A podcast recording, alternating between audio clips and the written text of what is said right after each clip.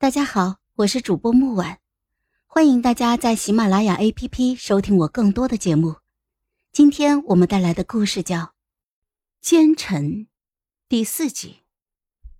他们身上弥漫的甜腻气息，让我的眼睛是感到有些不适。我今日不是来看他们互诉衷肠的，太子，这做法不妥。你想让天下人对你寒心吗？秦修文像是才看见我般，皱着眉头就说：“你怎么也来了？这不妥那不妥，你除了会教训我之外，还会什么？”芷兰，宋水没有欺负你吧？呃，你没事吧？没事，我很好。看见你之后就更好了。我实在是腻歪。打断了他们的对话。太子，你真要退亲啊？当然，我的正妻只能是芷兰。呃，我我才不喜欢你呢。今日在这里待的够久了，我站起来提醒了秦修文一句：“退亲的事不是由你来决定的。两日之后的中秋宴，记得穿红色的衣服。”走出了太子府。我感觉呼吸都顺畅了许多。今日秦修文的表现让我有一个新的想法，也许这颗不听话的棋子还能再利用利用。两天的时间一晃而过，我穿上了精致的大红衣服，画着无可挑剔的妆容，坐上马车赶往了皇宫。今日的中秋宴是为皇帝特意举办的，皇帝年轻的时候落下了病根。现在身体大不如前了，皇后便提议让大臣带着家眷来宫里一起过中秋，好冲散病气。我坐在一群女眷当中，含笑应答着他们的问题。在人群中，我看到了吴芷兰，还有一身墨绿的秦修文。秦修文带着吴芷兰品尝糕点，吴芷兰的表情时而惊讶，时而欣喜。旁边的官家小姐注意到我的视线，她看过去，而后就问道：“哎，太子身边是什么人呢？”众人纷纷看过去，我没见过他呀，是哪家的小姐啊？我也不知道啊，他怎么跟在太子的身后？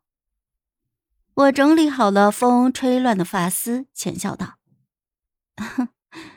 那是太子新认识的朋友。”他们关系不错。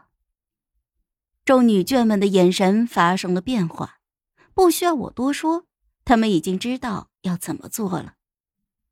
看啊，这就是权力的美妙，美妙到我不允许有任何的绊脚石出现在路上。皇帝和皇后来到宴会上，皇帝的脸色已经很不好了，不知还能撑到几时。威严但略显中气不足的声音响了起来，众人落座。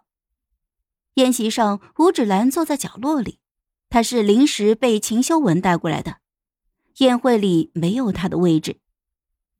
吃到一半的时候，多数大臣已经微醺了。皇帝和大臣们互诉衷肠之后，便开始让大臣家的女儿表演节目了。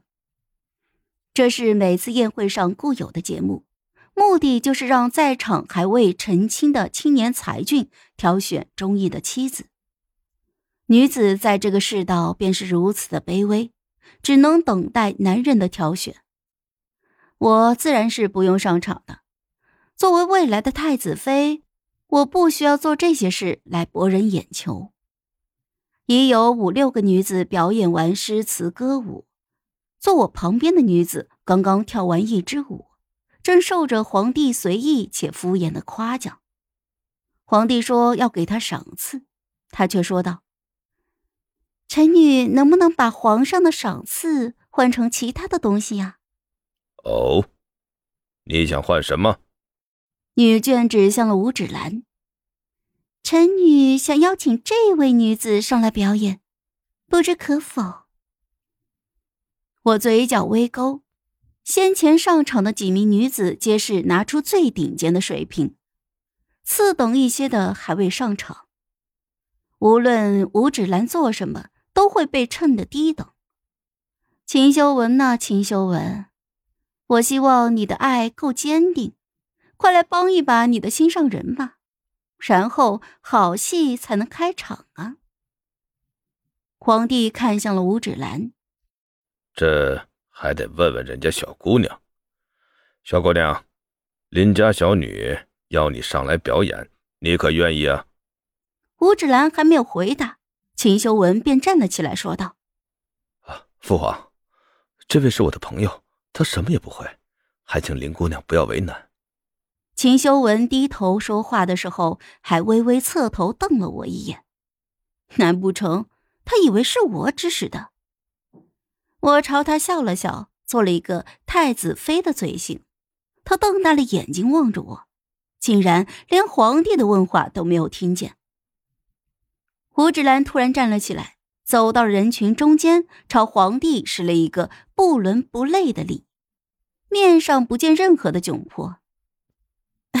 民女吴芷兰接受林小姐的挑战，但是民女不会诗词歌赋，请皇上赐民女一个大萝卜和一把小刀。你要这些做什么？等我做好了再呈给皇上看。秦修文在一旁朝吴芷兰使眼色，吴芷兰就直接说道：“哦，谢谢太子的好意，民女啊也有绝技要表演。”萝卜被小太监呈了上来，吴芷兰拿起了萝卜和刀，在萝卜上刻画着什么。秦修文退到了一旁，望着我，似有话要说。我端起了茶杯，朝着他盈盈一笑，茶水太满了。不经意之间洒落，湿了裙角。我离开宴席，去换了一身衣服。好了，本集故事就到这儿，我们下集见，记得订阅和点赞哦。如果你有喜欢的故事，也欢迎在留言区告诉我们。